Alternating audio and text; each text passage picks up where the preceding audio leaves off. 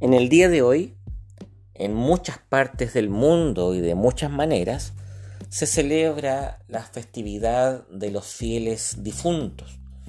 Se llenan los cementerios, los deudos acuden para arreglar con flores o incluso, como pasa en México y en Bolivia, eh, ofrendar ciertos alimentos en memoria de la persona querida que ha partido. Eh, no cabe duda de que hoy día para muchas personas es un día muy especial, significativo. Y me parece interesante, importante el decir un par de cosas eh, acerca de la muerte, cómo se entiende esta para eh, el mundo cristiano. quisiera presentar dos visiones. Una dice relación a nuestra muerte aquí y ahora como parte del discipulado cristiano y la segunda parte en relación a la esperanza de la muerte física y lo que implica ella. Hay un texto que se encuentra en la carta a los Gálatas, capítulo 2, versículo 20, un escrito que normalmente se cita a la mitad lo cual lo destruye, eh, creo yo. Fíjate, el versículo completo dice lo siguiente. He sido crucificado con Cristo y ya no vivo yo, sino que Cristo vive en mí. Lo que ahora vivo en el cuerpo, lo vivo por la fe en el Hijo de Dios, quien me amó y dio su vida por mí. Me parece fundamental este escrito de San Pablo. ¿Por qué? Porque habla de la muerte en dos dimensiones. Primero, la muerte de Cristo, que es la manifestación más alta del amor de Dios por cada uno de nosotros. El dar de su vida, en favor nuestro hace de que nuestra vida no solamente tenga sentido, sino que haya recibido el rescate que nosotros no podíamos pagar. Ahora, esa muerte de Cristo por nosotros provoca en nosotros una muerte también. ¿Y en qué consiste esa muerte nuestra? En que nosotros ya no vivimos más, sino que es Cristo el que vive en nosotros. ¿Por qué? Porque nosotros hemos sido crucificados en la misma cruz que Jesucristo. En la muerte del Señor hemos sido como absorbidos, hemos muerto, de tal manera que nuestra vida ya no es la de antes, sino que es la de ahora en comunión con aquel que se ha entregado por amor a nosotros. El cristiano, por lo tanto, es alguien que ya ha experimentado la muerte. El cristiano ya ha muerto y en consecuencia ha renacido en esta vida a una vida nueva. Eh, la conversión del cristiano es un prólogo de la resurrección de la carne que todos experimentaremos. Eh, creo que esto es hermoso. La muerte en este sentido, y queda muy claro en este versículo, no es vista como algo que no se deba desear. La cruz, que es razón de escándalo para todos aquellos que rechazan el Evangelio, es para nosotros cuestión de evidencia del amor profundísimo de Dios y a la vez camino de vida nueva.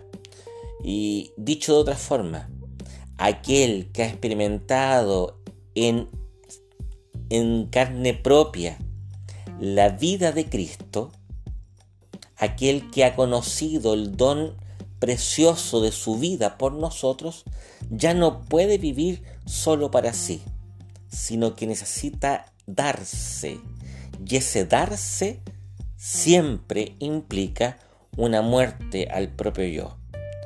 Dos ejemplos. No sé si tú has tenido la experiencia de acompañar en la escucha a alguien que está deprimido. A veces eso consiste únicamente en hacer un acto de presencia, en preparar una taza de té o quedarse a dormir en la casa de quien está solo y triste. Eso implica necesariamente una postergación de la propia agenda en beneficio del otro a quien se sirve.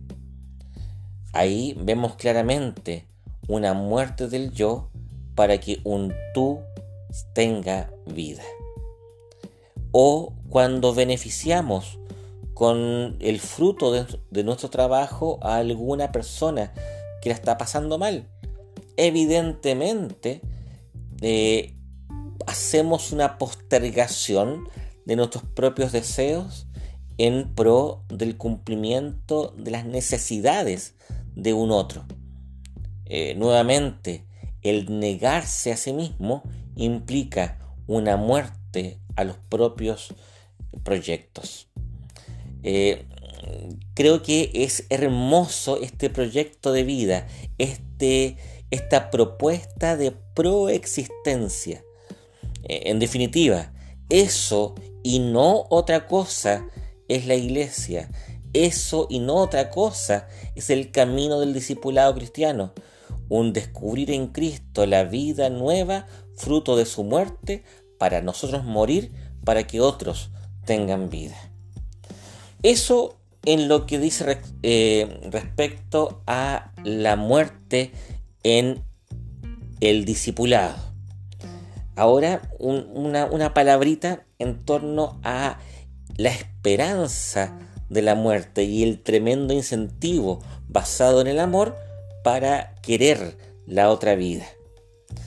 Este es un texto tomado de un libro que se llama Camino de Perfección, escrito por Teresa de Ávila, esta mujer tremenda del siglo XVI, patrona de los escritores, una literata que dejó plasmada su obra eh, castiza ahí en autobiografías, escritos de espiritualidad y en una cantidad increíble de cartas y de poemas. Una mujer gigante. ¿Y qué dice esta mujer? en el capítulo 40 de este texto que acabo de citar. Dice, plega a su majestad nos le dé antes que nos saque de esta vida. Eh, aquí se está refiriendo al don del amor. ¿Ok? Entonces, ojalá Dios nos dé este amor del que he venido hablando antes que eh, muramos. Porque, continúa Teresa, porque será gran cosa a la hora de la muerte ver que vamos a ser juzgados de quien eh, habemos amado sobre todas las cosas. Mira qué lindo eso. Tener la certeza de aquel, de que aquel que nos va a juzgar después de la vida en el juicio, eh, será aquel a quien hemos amado durante esta vida. Continúa Teresa diciendo, seguras podremos ir con el pleito de nuestras deudas. No será ir a tierra extraña, sino propia, pues es a la que tanto amamos y nos ama. Qué tremendo. En definitiva, la prenda del amor, que es la obra de Cristo en nuestra vida, que provoca en el corazón del amante una profunda seguridad de estar ante Él. Por lo tanto, para aquel que ha sido alcanzado por el amor de Dios, no tiene miedo del paso de la muerte, porque la muerte es la puerta del encuentro con el amado. Eh, como dice también ahí Teresa, no a una tierra extraña, sino que a nuestra propia tierra. Eh, recordamos aquello de la carta a los hebreos, que somos peregrinos y extranjeros. Y acordándonos también de Agustín de Hipona cuando decía de que nuestro corazón estará está inquieto hasta que repose en ti. En definitiva, este reposo será el trabajo eterno de la alabanza.